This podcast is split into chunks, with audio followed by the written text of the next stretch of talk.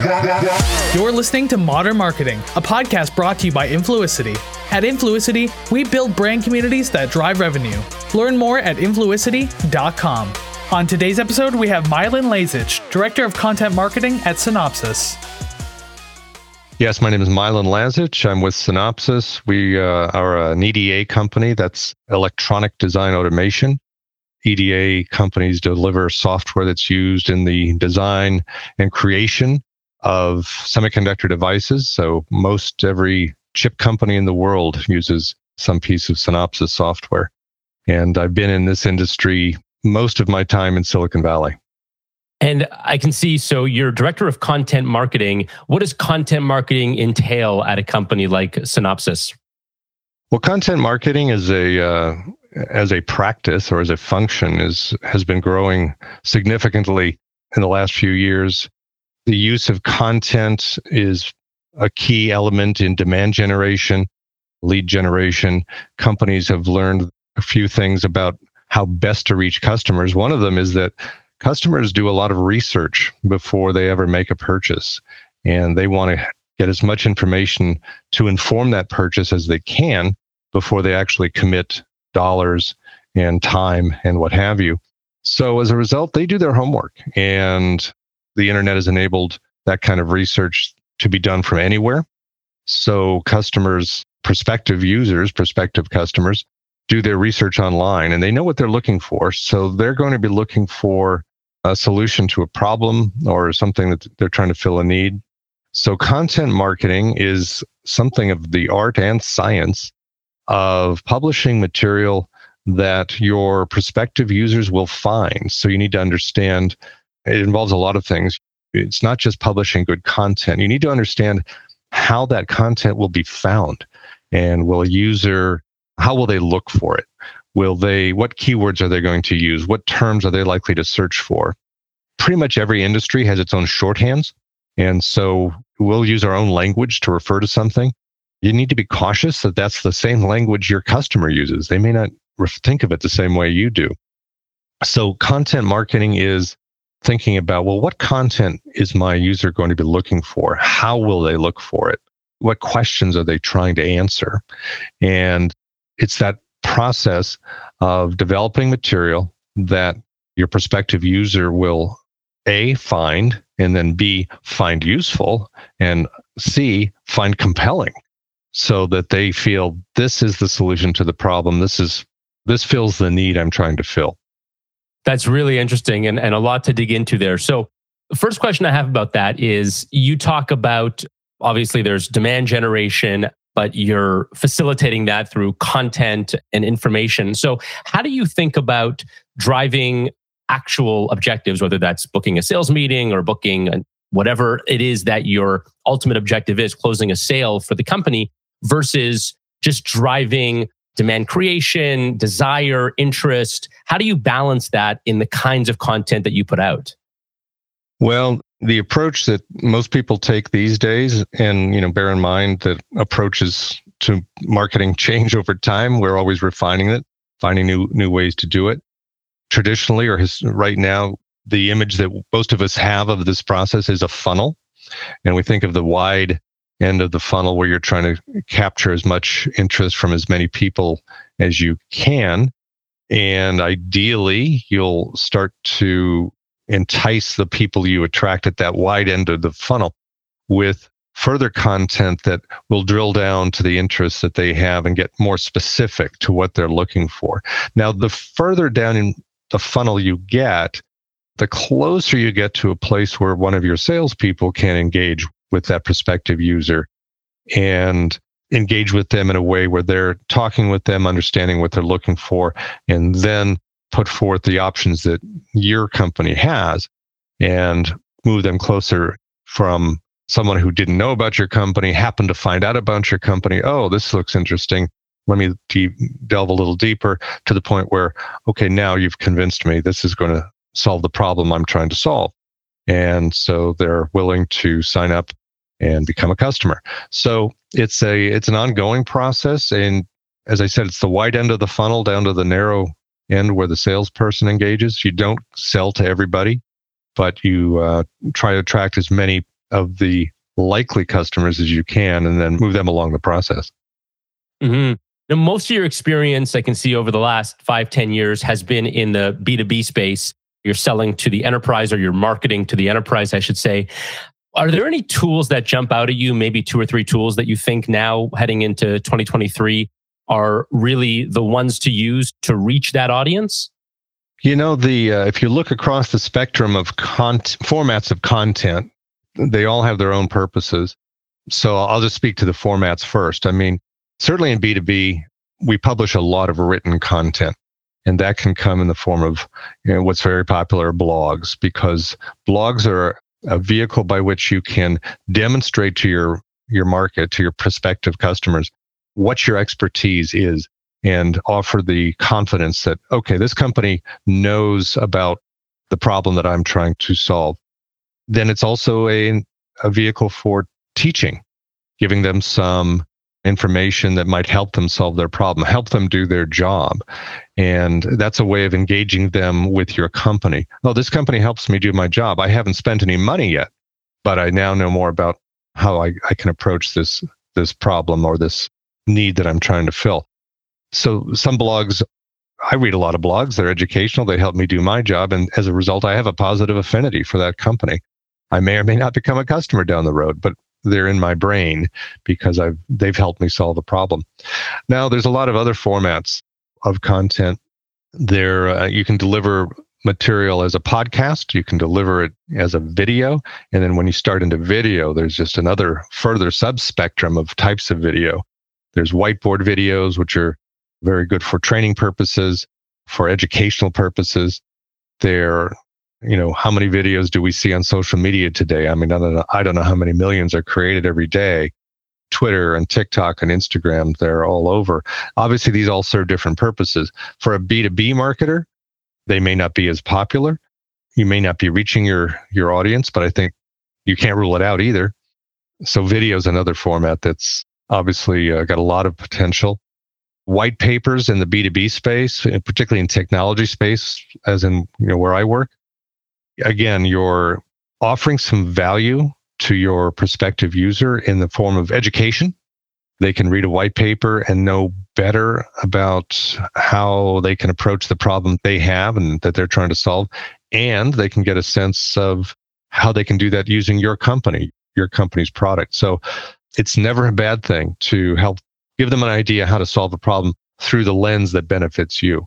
So that's yeah. one of the benefits of white papers. There's so many formats, and then there's there's quick formats of content. You can run a poll on social media, put a question out there. You see this a lot in B2C, where people are asking, "Well, how do you? What's your trick for cooking a turkey for Thanksgiving?" And all of a sudden, you get all these ideas. You can you can repurpose that those responses into something. If you're a company that sells turkey or turkey recipes, Frankly, it wouldn't appeal to me because I'm vegetarian, but that's another, that's just an example. And uh, there's infographics and listicles. The gamut of content forms is wide and they all have their own particular applications. Yeah.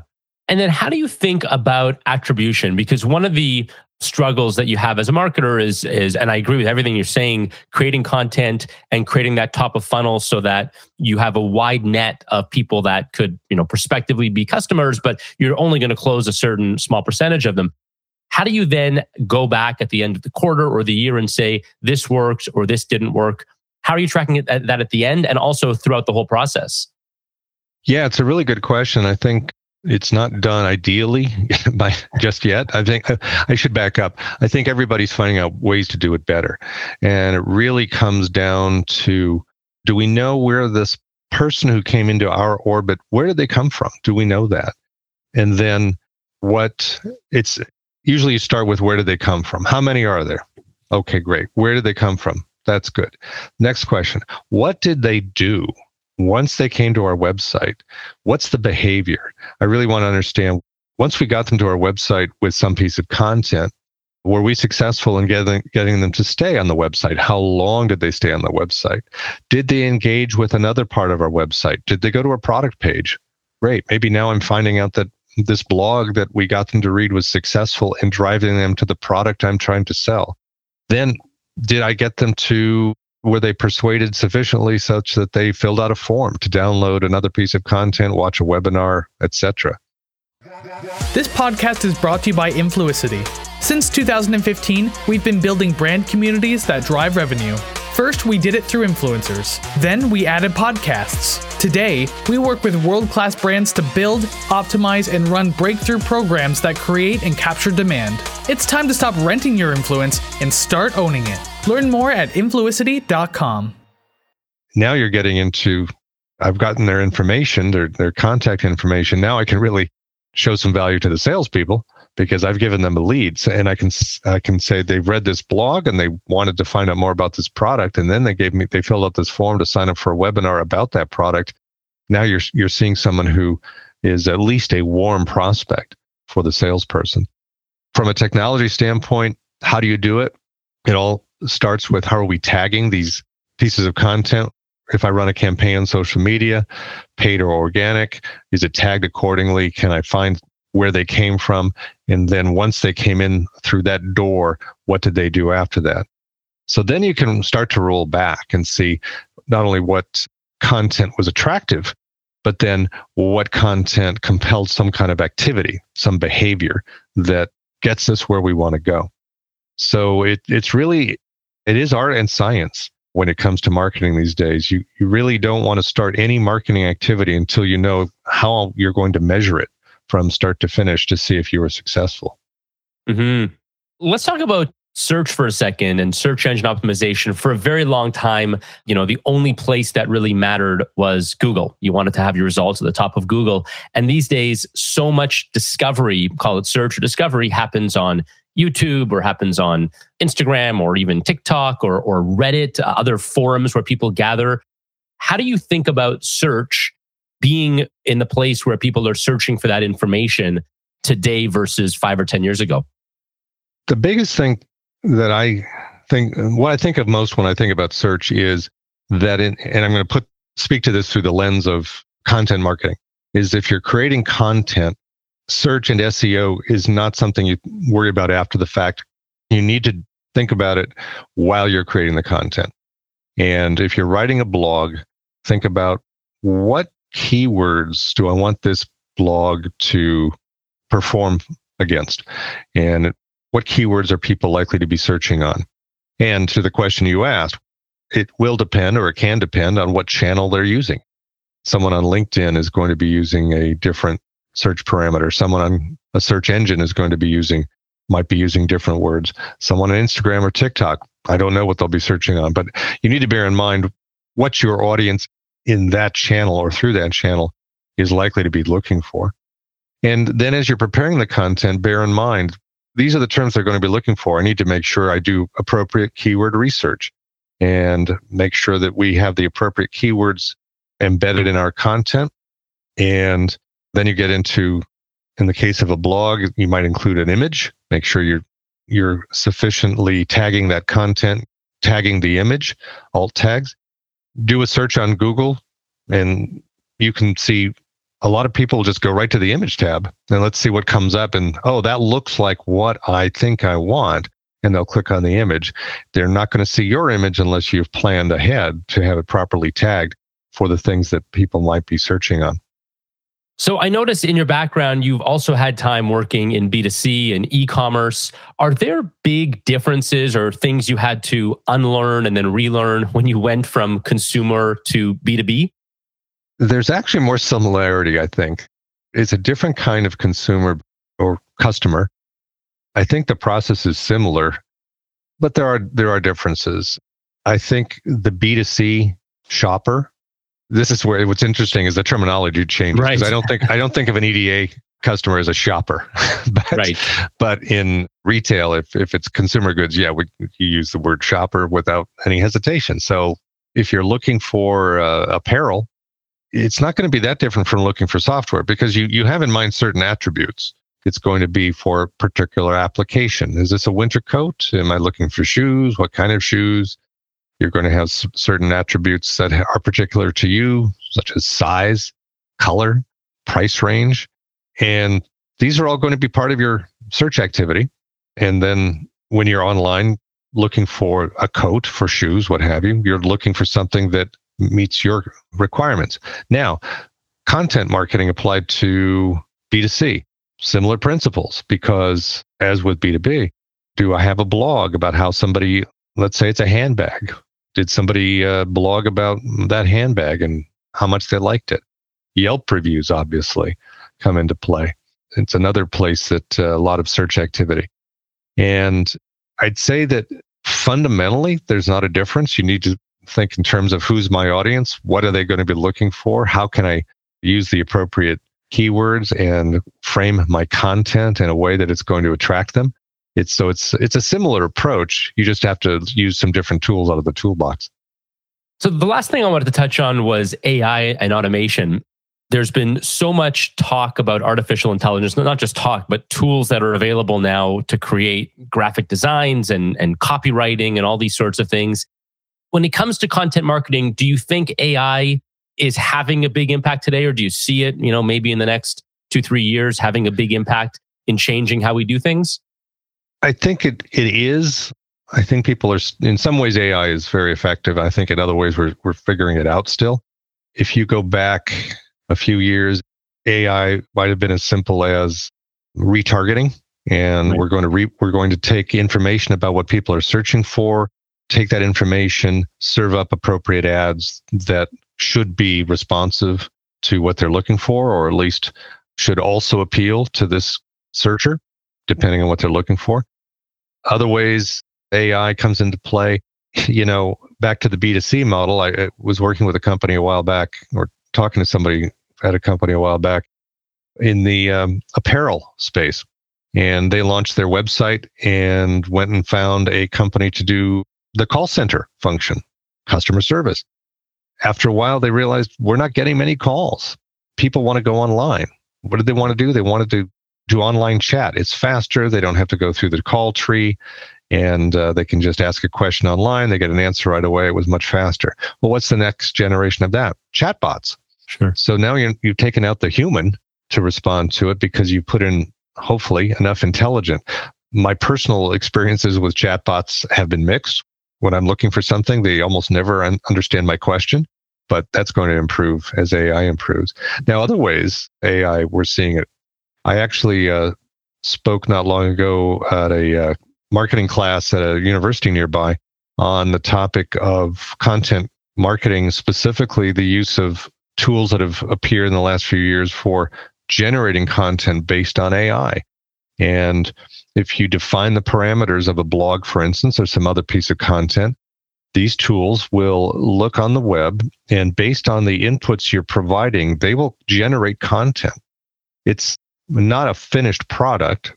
It still requires your editing and your polishing to make it suitable for your purpose. But you can, in a few minutes, generate hundreds of words of content targeting the parameters you define. And these tools basically are digesting the information they they have found on the web in a way that a human couldn't do nearly as quickly. So there's already plenty of content on the web that is AI generated or largely AI generated. I don't think that's going to slow down any time because uh, there's just so much appetite for content and marketers can't do it all themselves. Yeah, well put. I agree. I think there's, uh, I've played around with some of those tools and to see that they're not there yet today, as you said, but the advances that we're seeing and how well they can write, it is pretty fascinating. Yeah, I've, I've played around with them. I think they're great. Right now, I would say use them to get started. If it's a topic you don't have a lot of personal expertise in, think about the questions you need to answer use that as the basis, put these into the tools, and uh, you'll get something back that you can do some further research on and refine it further. It's definitely a tool that helps. It won't replace writers, at least not for a while. Yeah. Well, Milan, thank you so much for joining us today. Not at all. Thanks, Jon. Thanks for listening to Modern Marketing. This podcast is brought to you by Influicity, empowering marketers to build customer communities that drive revenue. We create massive demand via social, influencer, content, paid media, and of course, podcast. Learn more at influicity.com.